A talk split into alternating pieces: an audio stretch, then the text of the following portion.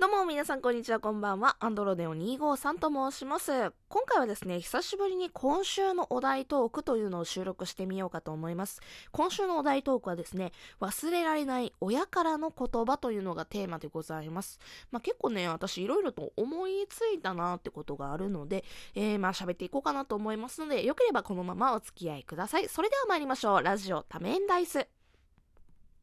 この番組は私アンドロデオにひゃくごじゅうさんさんがサイコロ、つまりは多面ダイスのようにコロコロコロコロ気分も話題まトークも展開しながら、え忘れたはいどうも皆さんこんにちは、こんばんは。もうグダグダはい、今週のお題トーク、親からの言葉ということなんですけど、まあ何個かね私思いついて、で結構忘れられないなって言葉が何個かあって、で主にはねお母さんなんですよね。うん、うちは両親ともにあのいておりまして、 お, お母さんもねお父さんもちゃんといてるんですけども、なんかいろいろとね、うん、変わってたなとうん、まあ変わっとったなっていう感じはしますね。今はあの親元離れておりますので、まあ久しぶりにね親のことを思い出しながらトークするのも悪くないなって思ってますね。うん、まあこれを聞いてね、うちの親に対してどういう風に思うのかっていうのはちょっと内心びくついてるところはありますけども、まあそこら辺も含めてエンターテインメントやと思ってね聞いていただけると嬉しいなと思います。まあ、じゃあまあとりあえず前提はそんなところで、まあいっこめ、えー、っとねこれねじゅう代の前半の時に母親が思ってたことやなんですけど、当時ね私の私がじゅう代前半の時ね、急にあのアイドルになるって言ってアイドルのオーディションに行ったんですよ。だとか、まあ例えば急にじゅう代前半に生徒会に入るっつって生徒会にのなんか選挙に急に立候補したりとかね、なんかいろいろとむちゃくちゃなことっていうか、なんか目立つようなことをね急にし始めるんですよね。まあ中二病ですよね、いわゆるまあそこは置いといてなんですけど、それまでの私ってじゅう代になるまでの私ってめちゃくちゃ、まあ言い方悪いけど陰キャやったんですよ。まあ、卑屈陰キャ、えーと、例えで言うなら教室の中にあの隅っこの方で教室の中の隅っこの方でさ絵を描いて過ごしてるような女の子みたいなしかも絵もそんなに上手くないしぼーっとしながら過ごしてるような女の子やったんですけども、まあ要は普通になんやろね、おとなしい、誰とも関わりを持たへんような、キャッキャフフしないような感じやったんですけど、急にじゅう代の前半になって、まあいろいろと目立つようなことをしだしたんですよね。まあ中二病なんですけどでそれを見て親がね、なんか当時思いってたこととして、なんかあもうこの子はもう手のかからへん子になったんやなって急に思ったんですって。うん、その時の当時のね親の心境を聞いたことがあって、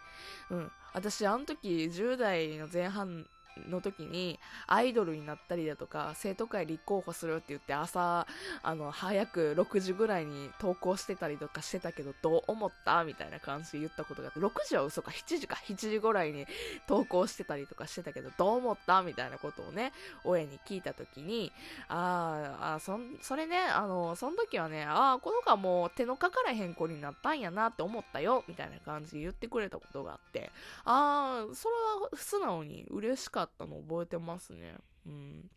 まあその当時そのじゅう代前半じゅう代になるまでの自分って結構ね問題児でもあったんですよ。うん、結構その癇癪持ちやったりだとか、うん、まあ癇癪持ちやのにもかかわらず誰とも友達もできひんような隅っこで ボ, ボソボソしてるような子だったたんですよ。だから親としてもずっと小学校時代、私のね小学校時代とかはすごく心配されてたんやな。けどじゅう代前半になっていろいろしだして、あ手が離れたって言ってくれて嬉しかったんやろうな、多分親の心的にもとかって思ってたりしましたね。まあそれがいっこめ。あとはね、うちの親のこの教育方針みたいなことを聞いたことが、私らのことどういう風に育ててたんみたいな感じで喋ってたことがあって、で私ね当時からずっと思ってたんですけど、うちのね親、特にお母さん、うん、お父さん無関心やったんですけど、お母さんはね本当にね褒めてくれなかったのよ、何しても。まあ私が褒められるようなことをしてないからっていうのもあるんですけど、例えば賞状もらったよって言ってまあ、あ、そうなみたいな感じで終わらせるような人間やったんですよ。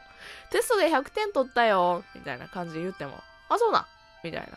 な、うん、うん、あとはね、高校の時とかやねんけど、あの私がえっとね、校内で国語だけなんですけど、国語だけあの学校内さんいになったんですよ、うん、学校内の国語の成績だけさんいになったことがあって、それをね見せた時ですごくないっつって言ったら、あ、私は数学いちいやったけどみたいな感じでマウントで返してくるような、そういうおかんやったんですよ。マウントをマウントで返してくるような、そういうおかんやって、もうね、ずっとなんで素直に褒められへんの、子供のせいかみたいな感じで大人になってから文句言ったことがあって、その時に言われたのが、え、だって褒めたら調子乗るやんみたいな、調子乗る子に育ちたくなかったから、育てたくなかったからみたいな言われて、うわー、めっちゃ昭和してきたことしたって思ったもんねもうね、本当にね、その時から、その時からっていうかね、まあ幼少期からずっと感じてはいてたんですけど、大人になってね、よくわかったね、うちの親の本当に見聞の狭さめちゃくちゃ、まあ仕方ないんですけどね、狭いのは、うん、育ってる環境が昭和っていうのもあるしね、うん、あとは育ってるその、まあ、時代も環境も、まあ、何がともあれ田舎の本当にね、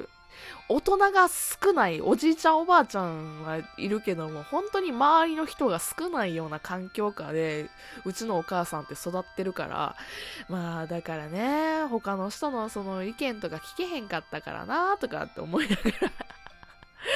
見聞が狭いなとかって思いながら、あの自分の親を憐れんでたりとかしました。あとはね、他にもね、お、これはちょっとあれやったんですけど、これはいいようにも悪いようにも捉えたっていう話なんですけどね、うちのお母さんが言った、あんたはどこに行ってもやっていけるように私が育てたっていう風に言ったことがあって、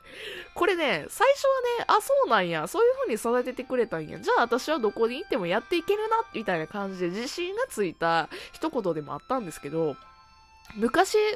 それを昔に言われて、まあ大人になって社会に出ましたって言って、社会に出た時に、あ、私はどこに行ってもやっていける人間として育てられたから、もうどこ行っても大丈夫だみたいな感じで最初に言ってたんですけど、あのー、まあご存知の方はご存知のように、私一番最初の社会進出した時に、あのー、まあ普通に環境が合わなかったところに行って、い, いてたんですよね。で、そこでまあ半年ぐらいずっと頑張ってたんですけど、まあそれもね、どこに行っても私はやっていける人間なんやと思ってわーっとね、まあ邁進してたんですけど、結局のところやっぱり合わんところは合わんのですよまあそれは私が悪いわけでも向こうが悪いわけでもなくて、合わんのは合わんっていうところがあるっていうことをね、まあそれ社会人になってすぐに気づいて、で結構苦しんだんですよね、お母さんに言われた言葉、あんたはどこに行ってもやっていけるように育てたって。あ、私はおかんが言うようにやっていけるように、どこでもやっていけるように育ってるはずなのに、どこにいてもやってけへんやんみたいな、やってけへんところはやってけへんやんみたいなところで気づいて、大人になってから、あー、もうなんかこの言葉って割と苦しめるなーっていう風に、あのー、大人になってから気づいただからね、割とあの、これからお子さんを育てるっていう方はですね、あのー、この言葉言わん方がいいなって思いますこれはもう個人の見解ですけどね。あとは褒めたら調子に乗るっていうっていうのも、あのー、おぎママ、おぎママっていうね、まあいらっしゃるじゃないですか。詳しくは知ら、知らない人は調べてほしいんですけどね。あのーおぎママが言ってた言葉としてもね、あのそういう人はいないからちゃんと褒めてあげてくださいみたいな感じでおぎママでも言ってたからさ、なんかねやっぱり褒めたら調子に乗るなっていう風なのはやっぱ嘘なんやろうなって思いましたね。あ、あとね、あのー、これも忘れられない言葉というか、これをね、私自身に言われた言葉じゃなくて、当時高校生かな、じゃあ高校生じゃあ中学にねん生か中学いちねん生かぐらいの時に、あのなんていう家庭訪問っていうのあるじゃないですかね、まあ、家庭訪問で担任の先生に言ってた言葉なんですよ。うちの親が担任の先生に言ってた言葉で、あのね、この子は本当に小学校の時にね、あのなんか感触持ちですごくネクラで陰キャで、陰キャは言ってへん、ネクラでみたいな感じで言ってて、けど中学になってすごくね、中学デビューをしたんですよこの子みたいな感じで担任の先生に言ってんの、私が横で見てたの。言うなやって言うなやとかって思って、あの、そのね、親が担任の先生に言ってるのを後ろで聞いてたんですけども、もうそれがね、結構大人になってからも忘れられ、忘れられない言葉やなっていう感じですね。